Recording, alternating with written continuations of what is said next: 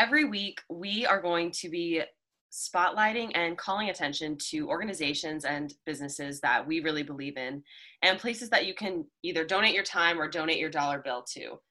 Yeah, these are going to be, as Alex said, businesses, charities, nonprofits that really cultivate and foster a positive impact and change for the artist community, which is so, so important to us, because we can sit here and chit chat with our friends all day long, but really we want to have a bigger impact than that. And we want to give back to these companies and these small businesses that are doing so much to give back to our entertainment industries. So for this week, our community spotlight, our call to action, is going to be for a company called Culture Shock, specifically Culture Shock Las Vegas. They are an international company with chapters all throughout the US and Canada. I am lucky enough to know a handful of friends that work for Culture Shock Las Vegas. They are a 501c3 nonprofit serving the Las Vegas, Nevada area. Culture Shock utilizes hip-hop and urban dance culture to cultivate education, enrichment, and entertainment to inspire positive change in the communities that we serve. They offer programs both in artist development and community enrichment. The organization provides intensive dance training for youth and adults alike. Weekly dance classes are open to the public and taught by our own dancers as well as national and world-renowned guest choreographers. Adult Culture Shock Las Vegas dancers also mentor those in the youth troops to promote self-confidence and a positive body image. Honestly, this just is such an amazing company and amazing and admirable mission statement, right? Like, I think giving back to your community, and for both Alex and I both, we love teaching young dancers and mentoring young students. So to see an organization like this that prides themselves in just that, in not only providing and creating, but inspiring the future generation, is so, so important. So if you want to know a little bit more about Culture Shock, you can check out their website at cultureshockdance.org. We'll be sure to post their link for their website in our description below.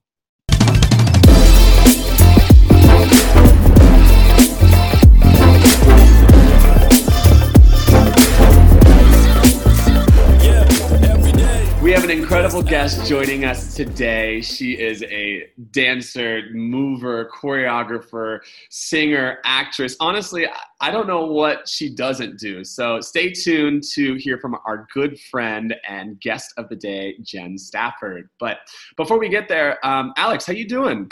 I'm doing good.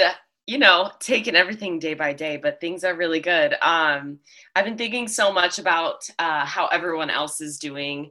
And it's really nice because it kind of takes me out of my head, and I'm able to see the bigger picture, because when I think about all of my good friends and everyone who's been working in shows, and then, you know, all of a sudden that being taken away from them, you know, with no preparation, it's a very scary mindset to have. And so I really hope everybody is kind of taking this time for themselves. Like, even though there are a lot of things that are out of our control, it's a wonderful opportunity to kind of check in with how we are as human beings, how our mental's doing, how our physical is doing, and taking more time for that, while also, you know, discovering new opportunities and even like new, stupid, funny things to do. I mean, I haven't had time because I feel like we're weirdly like busy and not busy. Like, there's some days I schedule everything. I'm like, I'm doing 20 things today. And then the next day, like, not so much. I'm like writing in my journal, like, wake up, brush your teeth, shower. But then other things stack on. And I haven't been able to like knit. I like love to knit. That's like one of my favorite things to do. Wait, really? I had no idea. Yeah. And I don't do it often. Around the corner, my favorite color is blue. Like, I would love a sweater. If not a sweater, then a scarf. If not a scarf. Well, I can really only do scarves and like koozies, because a koozie I can like sew together, but I really only know how to like knit into a straight line. A short scarf that you just connect to itself.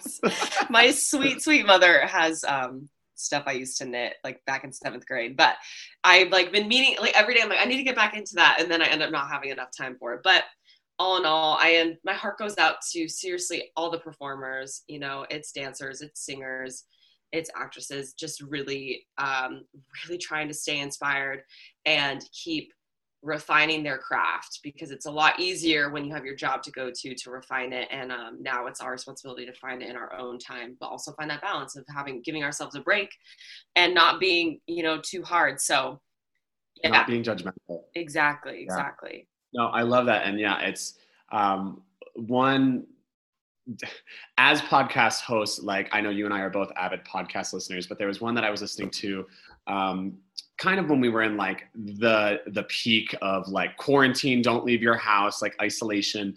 And it was saying how we are really mourning a loss and we need to treat this time as such. Like if a loved one passed away, it wouldn't be like, cool, what are you going to do today? What's happening? It's like, take time for yourself. Sometimes you're going to just, not leave the house, and that's okay. Whereas I feel like it's the constant ebb and flow of that versus us as entertainers and people in this highly competitive industry that are so used to working, a million hours a week. And then suddenly that's taken away from us. So sometimes we have to create our own sense of validity and like self-worth by being like, I'm going to rearrange my pantry and I'm going to, color code all my socks today. And it's like, you don't have to be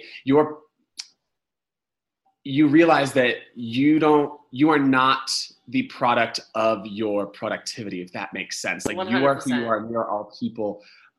Similarly, I was just I finally listened to that podcast that you sent me a while ago, Heal Thyself, which is so good, but it talks about isolation and how we are such social creatures. And like, it goes in depth about like the, biological cellular level, but even like on the macro level, like we as artists and people in this industry, we pull inspiration from being around people and from going to work and going to shows and going to gigs. And when that's taken away from us, it's like so easy to like not just lose inspiration, but lose your drive and lose your passion for the craft, which is silly because I know we're all taught like this is what you have to love, and you have to love it so much because it's such a competitive field, which is great. But it's like in the era of Zoom classes and virtual meetings and hell, I feel like I even had like more virtual auditions and castings and tapings now more than ever. It's just like when you don't have other people to bounce that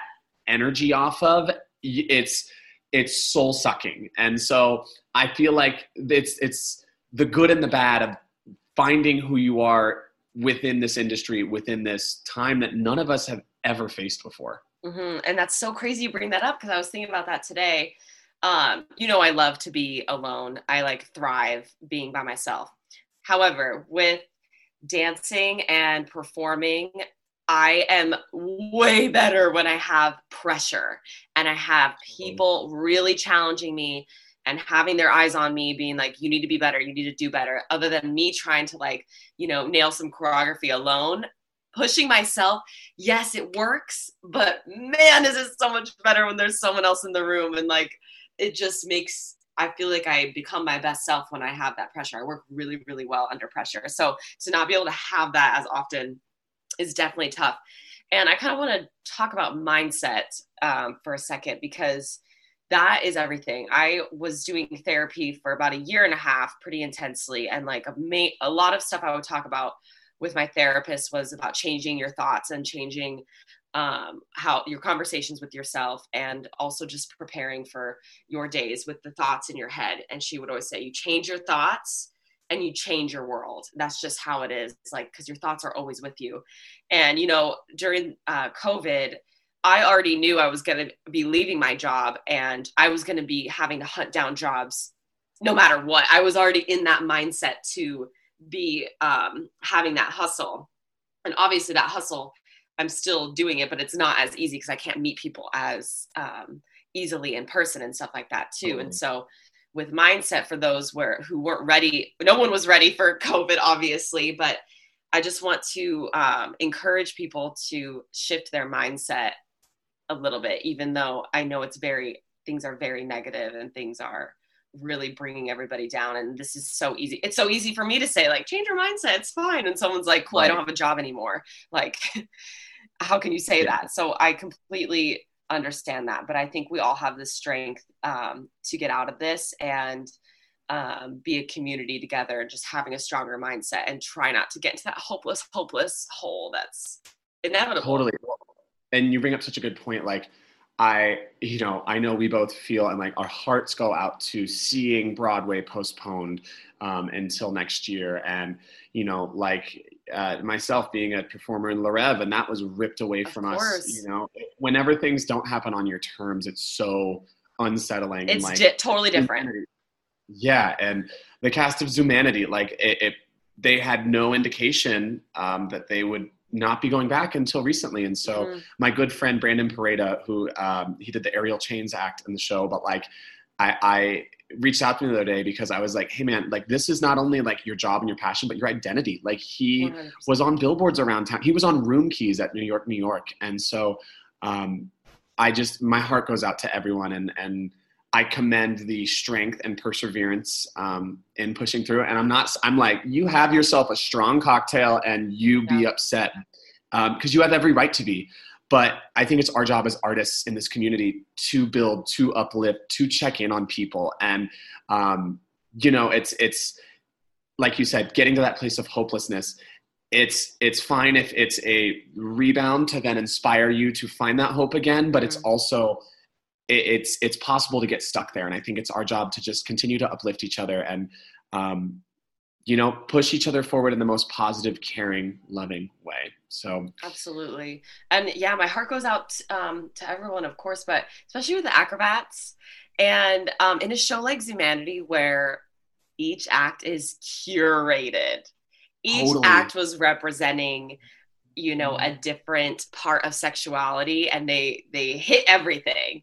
And so to have that thing where they got to be part of that creation and that character. And it was in that show, especially because the cast was small and the acts did not include many people on stage at once. I was like, they're going to be the first one to come back. Small space. There's not much interaction, but so I think that's even why. And I think they thought that too, which is why we were all kind of blindsided to see such an iconic show. Just be like, oh yeah. And I'm sorry, I cut you off though. Go ahead. No, I was just gonna say, it's not easy to come up with those specific acts that are one, beautiful, and two, just very specific and curated, and everything was intentional. It's not that stuff just doesn't get recycled easily. Like, it might come to you by inspiration, but it takes a lot of freaking time to build those things. So yeah. Well, and I told my, so my whole family, if you're listening, fun fact about me, I'm from Atlanta, Georgia, and my entire family is Delta airline pilots. So back in 2001, when 9/11 hit, it was obviously devastating to the airline industry and travel. And I mean, not to say that it wasn't for the entire world, but specifically airline travel was under the spotlight of how do we prevent this in the future? And so a lot of, It was a hard time for my family, basically, being that they were all in that industry. And so when I heard the news about Zumanity closing, I called my mom, and I was just borderline tears, because I'm I feel like this COVID-19 is entertainment's version of 9/11 as it was to my family. And it's, of course, I'm upset for anyone that loses their job, if you work at the corner bistro and you're a server, it sucks to lose your job, but there's a million other corner bistros that you can hopefully go apply to. And I'm so sick of seeing my friends that are literally Olympians and the absolute top best in their craft be just yep, thanks, you're good. Cause it's just, it's like the Olympics. You train your entire life to do this one thing. And it's not like there's a million other, circus or big production shows that you can just be I'm gonna go to the next one. But I think, kind of as we've spoken about in previous episodes, of the beauty of the Las Vegas community and the just fostering the sense of support and uplifting each other. This is our secondary call to action between all of us in our industry right now, is helping people with, if you see gigs, if you see auditions, even if they're not good for you, take the initiative, send it on to other people. And I think that's what James was saying last week, that even if it's not your type, if it's not a fit for you, 10 performers in your head that it fits. And so it's our due diligence to support and provide for our community and pass that information along. Absolutely. And it can start as small as, well, my social media has been really terrible lately. I've been distracted, but even just sharing posts from your friends who had an amazing combo from class, even just sharing that and like really cultivating that and sharing their work. And even if it's people you don't know, just making sure it all is kind of getting seen. I had a really interesting conversation with my mom because obviously in the entertainment industry, there's unions, and those are kind of, I guess, what you would consider like the equivalent of a corporate business. And so it's tough because if certain businesses go over, like you said about the corner, like you said, bakery or store, it's it was bistro. The corner bistro, like they could be owned by a corporate company and they have their multiple things, but there is no, there's the unions, but they don't really have that same, you know, level. My mom was saying, she was like, I think it has to be that with art, it's so subjective. And I'm like, yes, I understand it's subjective. And there's a lot of people who are going to go to a Cirque show and be like, what is this? Or go to an award show and be like, I don't get it. But for the most part, I feel like people love the entertainment. And even if it's not your cup of tea, people still want to like add that part into their lives. And so, and yeah, it's necessary. It's necessary. Right now, yeah. So. And it's truly a bummer. It doesn't have, it doesn't, I hate like calling people out because I don't know them, but a lot of people who are very, very famous, whether they're an artist or not, I feel like they're the only people we can rely on, and I don't feel them stepping up. Thank you. I don't feel them stepping up, and because it's like being directly booked. Like a direct book is going to be great. You don't have to be like fighting for the audition. Like people already know you. So these people are super high up. Like they're going to get direct booked for everything. And I feel like, I don't know, I wish there was a little bit more support and stepping up from them. And I don't even know what that is. I'm speaking very elusively. I have no idea what they could, they could do to make things better. But I feel like they're really happy. And hey, if I was in that situation too, I'd probably be like, hey, I did my work. I already like paid my dues. Right. Like, why do I need to give back to, you know, all these people that I don't even know? But I don't know. Right. What are your thoughts on that? No, I think you raise a good point. And I feel the unfortunate and ironic timing is that this fell on a political year. And I think a lot of, or I should say election year. And we all saw the people coming together and artists and Broadway stars all, pushing the vote and using their energy to push people to make a change within our political system here, which was great. And politics aside, it was a change. It was an impact. And so in a way you could say that it worked. It was effective. And I think everyone right now is a little bit like, okay, I'm going to take a break from being like so social media push. And then, we're coming up on the holidays. And, but I agree. I think it's that responsibility and call to action that you are calling to make a greater change for something that may not directly affect you, but will affect the greater good. So it's like you say, like a celebrity, the impact that they could have on just bringing awareness to something, or like, there was that hashtag going around for a while, save the arts and save our stages, which is still so, so important. It's knowing that our country and our world everywhere right now needs entertainment. We need to be entertained, like on a, like socio, what's the word I'm looking for?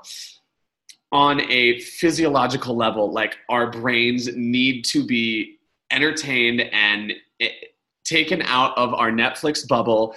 And like, that's like an overarching big mental health thing. And so that's why I get frustrated when people, I have a friend that was 100%. About to go out on cruise ships for Royal Caribbean and then was sent back because the CDC claimed like entertainment is not necessary, which I understand from a health pandemic standpoint, but also from like a human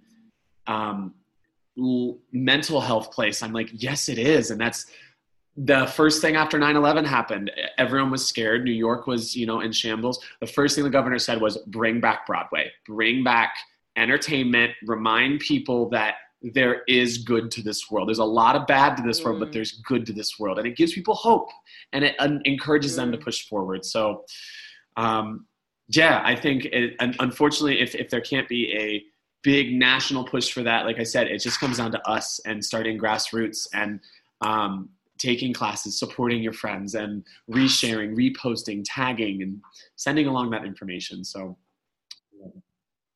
Absolutely, yeah. And I just want to shout out, I was talking about entertainment so broadly, but shout out to the dance community for not giving up, even though we don't necessarily, we have the power to, technically too, but like all the choreographers and teachers that I look up to have been going for it and teaching all these classes and making sure they're able to still reach and encourage their students and train them.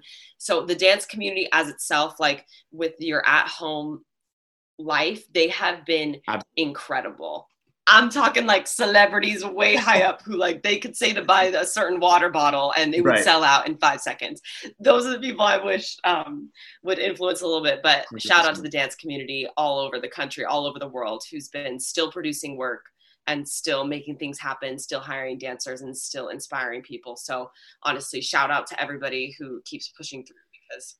And not only dance too, I see it. All of our friends that are acrobats in town that do like hand to hand and doing things, like I'm sitting here floored because I'm like, wow, you guys are creating some of the most ingenious things I've ever seen. A, because you have time, but B, because it's that same thing. You have to continue, you have to keep your brain in a creative state of motion, because what is it? Objects that stay in motion, or objects in motion will stay in motion.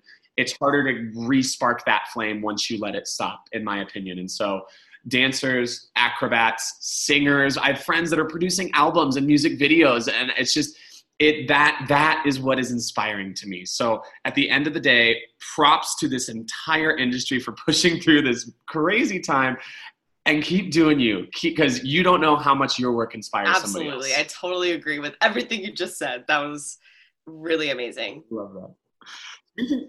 Speaking of inspiration, let's move on to our very special guest for this episode. A huge inspiration to you and I both, and I know she has inspired thousands upon thousands performing here in Las Vegas and now living in LA. Awesome. Well, welcome everybody. Today we have an amazing guest with us. We have the beautiful and talented Jen Stafford. She's from Calgary, Canada. I met Jen when I first started working at the Beatles Love, and she had been there for about 3 years, a little bit over, I think. And she just was one of the nicest people I ever met. She was my first friend that I made. While she was living in Vegas, she participated in so many different things, all the opportunities that the city presents. She did choreographer showcase that was with Nevada Ballet Theater and Cirque du Soleil. And after she finished her time up at Love, she started working for 45 Degrees and had an amazing experience in a show there. And then she relocated to Los Angeles, where she pretty much immediately started working. And I know she performed with Katie Perry at, I forget which award show, but we'll get into that later. And she's also done a ton of motion capture work while she's been here, which is really fascinating to me. And I can't wait to learn more about that. She's also an incredible singer, an incredible actress, just a multi-talented, amazing artist. So we're so excited to welcome Jen Stafford to Booked and Stressed today. Welcome, Jen. Hi guys, thank you so much for having me. Of course, thank you for being here. Jen, how are you? What's new? How's life been? I know we were just chit-chatting before. It's been like 4 or 5 years since we've seen each other. And briefly catch me up on the last half decade of your life. Oh gosh. Well, currently we are in November of 2020, which is also wild to me. Because like we were saying, the year has gone so fast. Not only like the past 3 or 5 or whatever years since seeing you guys, it's also just been such an interesting year. So yeah, we're in November of 2020. Living in LA, still love my Cirque du Soleil and Las Vegas family. Still get to connect with a few of them here and there. But yeah, really loving learning and growing here in LA. Okay, so we want to start off just from the beginning of time, since the dawn of time. Can you tell us a little bit about your training? Because I think it has so much to say with where you've gone in your career And I kind of always tell students to like do everything, dabble into everything. So tell us a bit about your training and then how you kind of branched out into other things that kind of enriched your dance training. Yeah, sure. So I started in a studio, like many dancers. Yeah, I started studio training, you know, the ballet, jazz, got into tap kind of late and got out of it. Contemporary, hip hop, and yeah, it was something I really loved. I also loved singing and acting, but dance kind of took hold and I went 100% into it. So started training at the studio, eventually like wanted to take it a little more serious and began doing conventions and that kind of circuit. Back then we only had a couple in Canada. And then slowly they began trickling into Canada, so all the American ones. So yeah, I just did a lot of that and wanted to diversify and learn as much as I could. That's awesome. And as a fellow dance studio competition circuit person myself, and Alex as well, I'm always fascinated and intrigued to see how like where your like age 9 jazz solo to Work Me Down like ended up being. And I always think about, I'm sure your dance teachers are like over the moon proud of you. And so that's so cool to just know that small town, I mean, maybe not a small town, no, Calgary's not a small town, but like small beginnings can lead to such beautiful things with your talent and your drive. So yay, very cool. Now I know we crossed paths when you were living here in Las Vegas performing for Cirque du Soleil at the Beatles Love. Can you just briefly describe your experience as getting into the company and your audition experience and even your time at the show? Well, that's not a brief story, but I will try my best because it's kind of hilarious. Alex knows this story and it's the best one. You know it, right? I'm so excited for you to retell it. I told this so many times recently and every time like everyone knows this. Okay. So yeah, Cirque du Soleil was my first audition. It was like my first huge audition and a whole bunch of us from Calgary were going. So we had like 6 of us come and, go to the big open call when they used to have like once a year in February, 500, 600, whatever people would show up.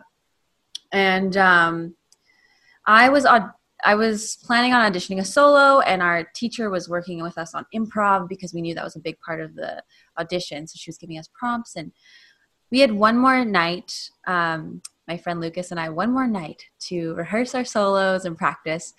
And it was a blizzard that night. My mom was like, you probably shouldn't go. And I'm like, Mom, I have to go. I'm like 19-year-old Jen is so desperate to practice one more time. So went to the studio and for some reason I was wearing like these slippery socks and I didn't even really dance in socks at the time. Like, I don't know why I was wearing them. It was weird. And the floor was hardwood, like slick hardwood. And I was improvising and I did a huge jump, which they say is like my best jump I've ever done in my life. And I slipped, but I was like arching back. So when my foot hit the ground, it slipped out from under me and my face literally bounced off the floor. And yeah. And I just remember being like, ah! Like screaming. And Lucas and my mentor, Sarah, were just like stunned. Lucas picks up my tooth and is like, here's your tooth. And I'm bleeding all over the floor. Your actual tooth. Like, that's not a metaphor. Like, your physical. Like, a chip of it. Yeah, the bottom one. Because I guess, it was the lower lip. So I, like, gouged my lip. And it was bleeding. And luckily, like, my dad came with me because the roads were so icy. So he drove me to the hospital. We get there. And we're supposed to fly the next morning, my mom and I, to Vegas. And I'm just bawling in the hospital. And kept wiping my lip, like that, my chin, being like, I cleaned this up already, you know? And I get to the doctor and he's like, let's see. Did you go all the way through? Yeah, you did. You went all the way through. So like, I thought I just gouged the inside. No. My bottom teeth went through the inside to like, luckily like on the lip line, but like pierced the hole in my lip. And so just like bawling and telling the doctor like, I have an audition tomorrow. It's like my dream, blah, blah, blah. And the doctor's like, I don't understand why you're so upset. You're going to be fine. And like, there's a lady with like a broken leg across from me, but you know, my 19-year-old self is just like, you don't understand. I have an audition. And so I get home and my mom's, it's already like, you know, 2 a.m. and we have a flight in the morning. And she says, like, let's just go next year. There's always next year. No, Mom, I have to go. I have to go. And so we like, I'm like passed out with like Tylenol, like on the plane, bloody drool on my shirt, my audition shirt, my special lucky audition shirt that I wore to the audition with blood on it. And, yeah, and so we got there, and I had to, like, tell the – it was, I think, well, Corinne was there assisting. She wasn't even in casting yet, and I remember being like, hi, I need to tell you something. I can't talk, but I really want to perform, because they were like, you have to perform. You have to – we want to see artists, but we want to see performers, and me just, like, not able to move my face. The face matters more than the body. And just, like, stoic and, like, huge, like, swollen lip. But thank goodness I told them, because they were, like, they just – I remember all of them looked at me, like, who are you? And you're crazy. And thank you so much for coming. So then 2 days into that process, you know, we learned the Beatles choreography. We learned the Elvis choreography at the time, and partnering and hip-hop and – improv and character work, which was so fun, and it was like a great 2-day experience. And then there was like 12 of us at the end that got onto the database, and you know, you guys know that feeling. It's like, you're on the database, cool, okay, great, like that's, you don't get a job or anything. You literally finish like sprinting the marathon, and you're like, we made it, and now we wait. Yeah. They're like, send us your reel. And I was like, I don't have a reel. I have my competition dance videos. So I didn't send them anything for 6 months. But I think, you know, timing is everything, because when I did finally have it ready, Melina was leaving, and she was kind of my type of like skill set and look. And they brought me down to audition in Vegas. And Katie Tate, our dance master, when she saw me, she's like, oh, I remembered you. You're the girl with the lip thing. Because she remembered me. Memorable. Yeah, anyways, that's my hilarious story. I love that. So good. After the audition, don't you have to like slate? Did they make you slate after? And they're like, I have a photo in their database somewhere that's like me like this. Yeah, you gotta find that. You have to slate. You're like, Jen Stafford, blah, whatever. Yeah. I remember I didn't finish mine.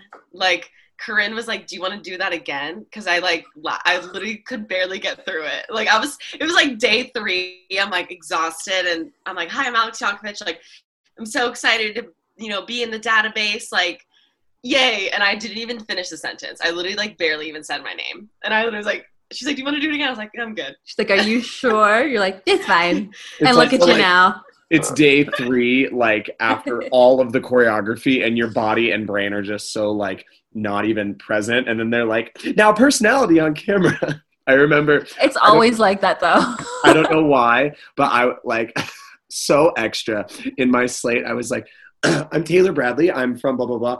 And in my head, I was like, they should know that I can travel. I was like, my entire family works for the airlines. If you ever have auditions anywhere, and I think back to that, and I'm like, Taylor, why? Like, do less, dude. But I'm done. When you're 8 or when you're 21, you're like, if you need a discount. Literally. But, gotcha. That's amazing. I want to touch on, you said it was Melina who... yeah, Melina. It's so interesting for our listeners that don't know kind of how the Cirque casting process goes. It's very much based on types and looks and what we call concepts. So Jen and Alex were both in the same costume, which was like a houndstooth yellow, and for Jen it was black, for Alex it was purple, but this jumpsuit, it was super cute with like a bob and a hat. I just want to know, like, there should be like a family tree of anybody that like created that role up until now, because I would love to see like the similarities and like, or differences in who each person is, but I don't know. Yeah, I think you can see it, like, well, especially with my track, and I guess your track maybe, I know it's kind of wishy, like it's changed a little bit, but I guess like with ours, like there's only 4 of us, so you can really see. It's so crazy. Yeah, you guys all killed it. Like I've watched, you know, all the videos of each and every one of you, and you all had your different flavor that you added to it, but it was always my favorite part. And I always remember how you did all the jumps and all the points. I remember it so well. And thank you, Melina, for teaching me all of that. I love it. Well, my locking mentor. She was my locking mentor. I was like, locker though. Yeah, no, she's great. And I was like, teach me everything before you leave in a week. Did you ever lock before? Just like a little bit, but she's like fundamental. Okay. I remember they were like, because originally that role was a B-girl and a contemporary dancer. I did not B-girl. But I remember being like calling in. I was living in Toronto at the time, and I was like, I need a B-boy private, and like did one right before. Pretty sure I did like a 6-step and was like, I am hip-hop. I did it. Yeah, I'm a B-girl. No. Whatever books you the job. Right. Touching back on the show, if you can remember, how did you stay inspired, like with the 10 shows a week with that schedule? Like what was the mental for you? Well, I think, I joined the show when I was like a ripe 20-year-old. So, and you were pretty young. I mean, you had graduated college. But yeah, I was the youngest there. So for me, for the first like 2 years, it was a whirlwind of like magical, everything was magic. And I think I'll never forget those feelings, because that's how we should all live our life a little bit. But yeah, it was just magical. I got to learn from all these people from all over the world that were, 5 to 10 years to 20 years my senior. So it's kind of like my college experience. And I just really soaked it in. After like year two, or I mean, even during year one, I just, as you said, like we have so many other extracurriculars, the Nevada Ballet, the One Drops, the Mukhtar used to do a create showcase when he was there. That was really fun. And I was so excited to be there. So I just kind of, as we, we donate our time and our talents because just to keep us fresh, I think, when you're in a show that much. I remember so vividly now, like when I had first started there and you were like choreographing with Kent, I think, for Corinne. Yeah.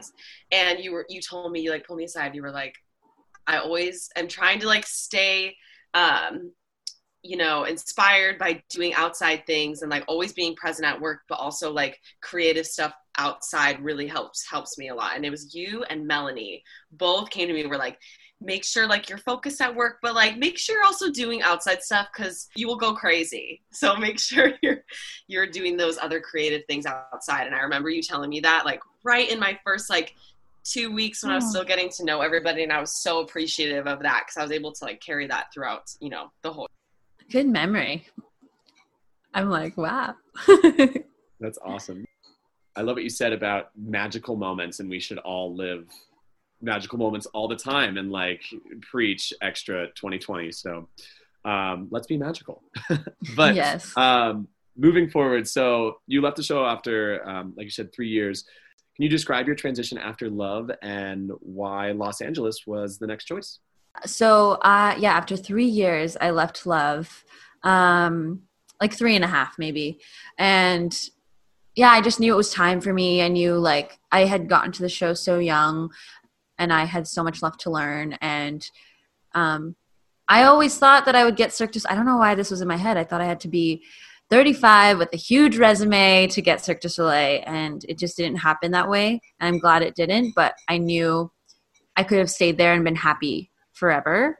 I could have been happy for sure. But I know that I need to be growing as well. So, I decided to leave. Los Angeles was my choice just because I've always wanted to live in LA, and try the LA thing, but also it's closer to home, and I'm so close with my family on the west side of Canada. So it's like just like maybe a 3-hour flight as opposed to like a 5 to 6 hour flight if I went to New York. I have some friends in London, but that also feels a little too far. And yeah, that transition at first, obviously it was so scary, but it was all, I had butterflies throughout, and it felt so right. And it was so cool to be there with Alex and her integration gang and get to know them for like, I think I was still there for maybe 4 months of your time. So it was cool. And I got to be a part of that, like refresh. And then LOL. Yeah.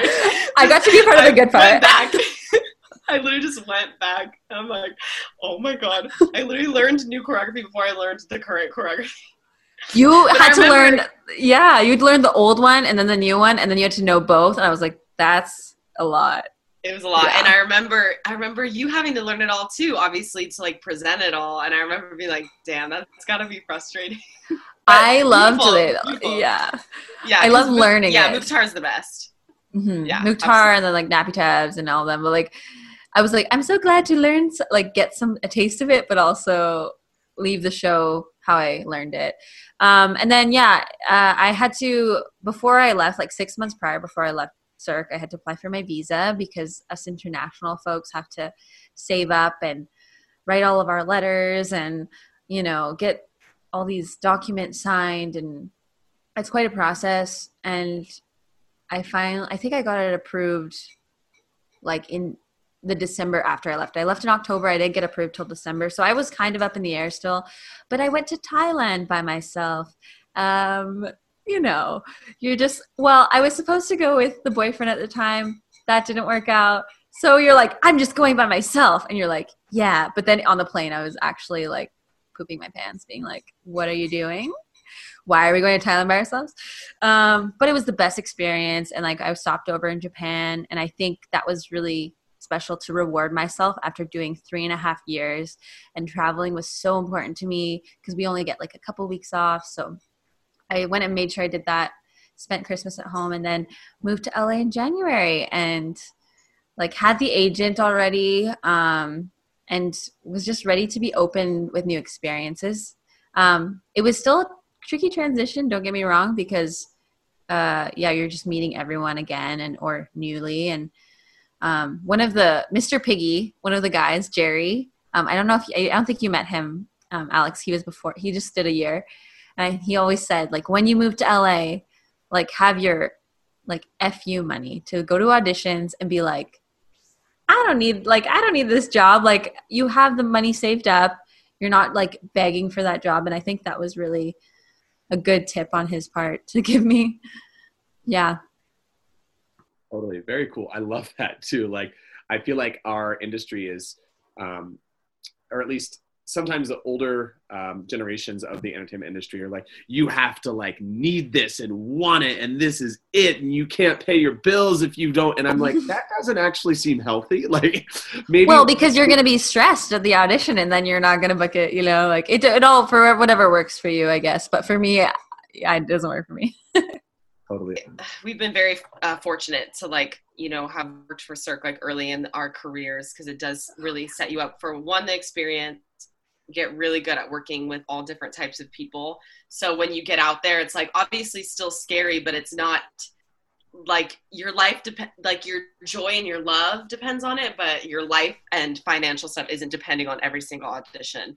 But what you said about auditions, I find the more I go into things like casually, the better it turns out. Like sometimes when I'm like, oh, I have to book this, it's like, not gonna work.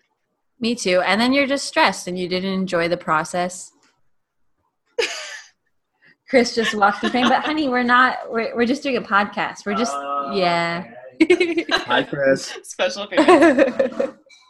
Are you able to describe a little bit about 45 Degrees? Because it's something I don't know much about. And I think, I felt like you were maybe one of the last people I know who were able to, last person I know well, who was able to do it. And that kind of had dancers in it. Yeah, I mean, after I left, I had like maybe 4 months in LA, maybe less. And then, you know, Mukhtar, who's like my fave, you know, I did all those like kind of like little pieces for him when he was just starting in Vegas. And he's just so cool and so talented and like so chill also, which I like really admire about him. But yeah, Mook was like it was his first big like directing thing for 45 Degrees. He had just started working there as a director, and we got to go out to Andorra, which is like a small country in between Spain and France. And it was actually, when I moved to LA, one of my goals, I had like a list of goals. And one of them was to work abroad and travel and work on someone else's dime. And that happened in like so fast. We did a bit. Yeah. 45 degrees, because I'm not super familiar with it either. Oh, yeah. So if you were to explain it to someone that's never heard what is it? So 45 Degrees is Cirque du Soleil's event company, like outreach and event company. They actually changed their name to Cirque du Soleil Events, I think, or something like that. It's the same thing. That makes sense. And I feel like in our meetings, they didn't they never really informed us about like what was going on with them. So that makes much more sense, because they would talk about their other branches of other things like the cruise line stuff they were working on and other stuff. But so it's basically anything outside of the shows, like special events. If you're just doing a 2-week show, a 2-month show, if you're doing like, I guess those cruise lines, anything in Montreal, that's like special events that you'd want Cirque at. So that's what it was. Yeah. Cool. All right. Now, just to continue, I'm sorry, you were saying that was a goal of yours to go travel, do someone else's work. So yeah. So yeah, we had like 3 months, I think, there with all different artists and so many different Cirque artists from all over, which is really cool. I really love the web of people that I get to know so well and reconnect with. We created a show and we did it for 2 months, and it was just awesome. We lived in Andorra, which is this tiny ski town, but very touristic. I loved our hotel rooms, because my mom and I always laugh because they were like literally from the 70s, maybe earlier, but like perfectly preserved. But yeah, that was a cool experience. And like Mukhtar is just awesome. Very cool. So I'm a huge James Cameron freak, a huge Avatar fan.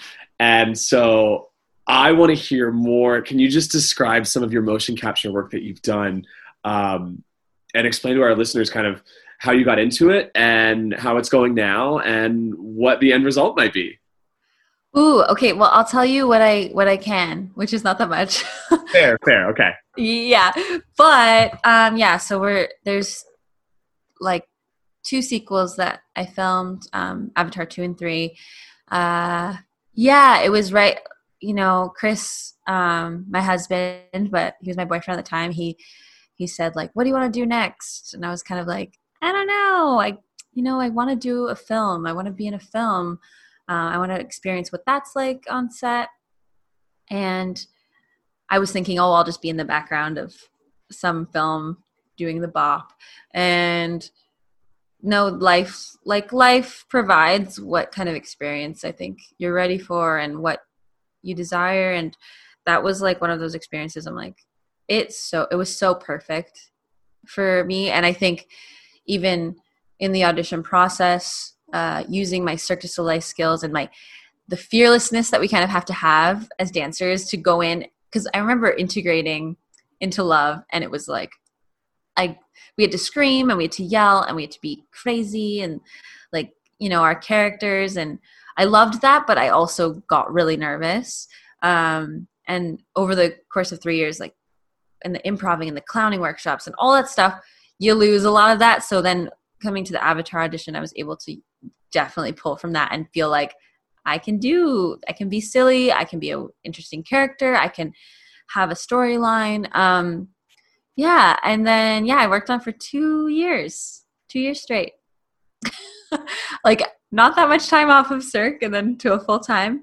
But it was just an amazing experience. That's so incredible. And honestly, the connections you make with all the people working on that project, that's invaluable. Like that's seriously incredible. And I think our listeners are absolutely going to look you up if they don't already know you, but you have a movement quality that cannot be imitated. It's very unique to you. I know that when I watch you or I watch your choreography, I know that's Jen Stafford. Like you, it's very specific.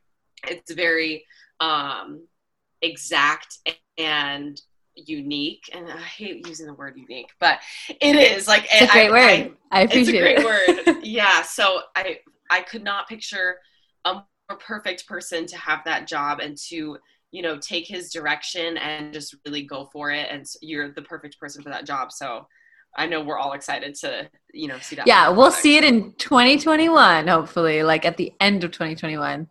Well, and you know, I'm going to be in the theaters and I'm going to be like, that's my friend. That's her. Yes. I know her. Everyone's going to be like, oh, amazing. Yeah. I'll be like, which one, who am I? Like, it'll be so long since I did it, but it'll be so cool to see. So cool. And like, what an honor to be part of such an iconic, film series. So congrats to you. And thank you for sharing that with us. Yeah. How has your work been affected with COVID, and along with that, how are you able to stay inspired from home? I know there's like definitely moments where it's frustrating, but for you, Jen, how have you been adjusting to it? You know, life has never been predictable for any of us. I just think that some of us, you know, were able to rely on certain things. And for me, I got used to, like, you know, the unpredictability of our careers, of my health, of like random things that kind of have made me like not get super devastated when things go awry, and just be like, okay, well, how are we going to react to that? Which happened, like, you know, I honestly had the full 1.5 years planned. I had a national tour coming up. I had a Netflix show in London. I had like a wedding. And all of these things got canceled or postponed, but, you know, I do have faith that they'll come back and we'll be able to figure it out when it's safe to do so. I think the first little bit I was able to just sleep for 2 weeks, and then, you know, slowly dabbled. And it's just a constant roller coaster, and you just have to find the little moments that make you happy. And sometimes it is just making your cup of tea in the morning or walking your dog. And then sometimes you're able to delve into a project or take a billion classes. But for me, I've just tried to stay as balanced and as centered as possible, because then I can handle all the change that exists around us. It's always been there, the change and the unpredictability. But now it's just all of us, all of on planet Earth, we're all like smacked in the face with it. Thank you so much for that. That honestly, such a good reminder for all of us. So thank you for sharing that. Yeah, beautiful and well said. So Jen, we can't thank you enough. Booked and Stressed, we are so grateful for your time, for your wisdom, for your knowledge, and selfishly as your friends to see you. So, or hear you. But yeah, thank you again so much. And so where could our listeners, or where could we find more out about you? Instagram at Genuine, JENNYOUIN, or my website is jen-stafford.com. Thank you so much, Jen. And You are seriously the best. And I'll send you a text after this. Oh yeah. Love you guys. Thank you so much. So excited for this. Awesome. Thanks so much. Bye.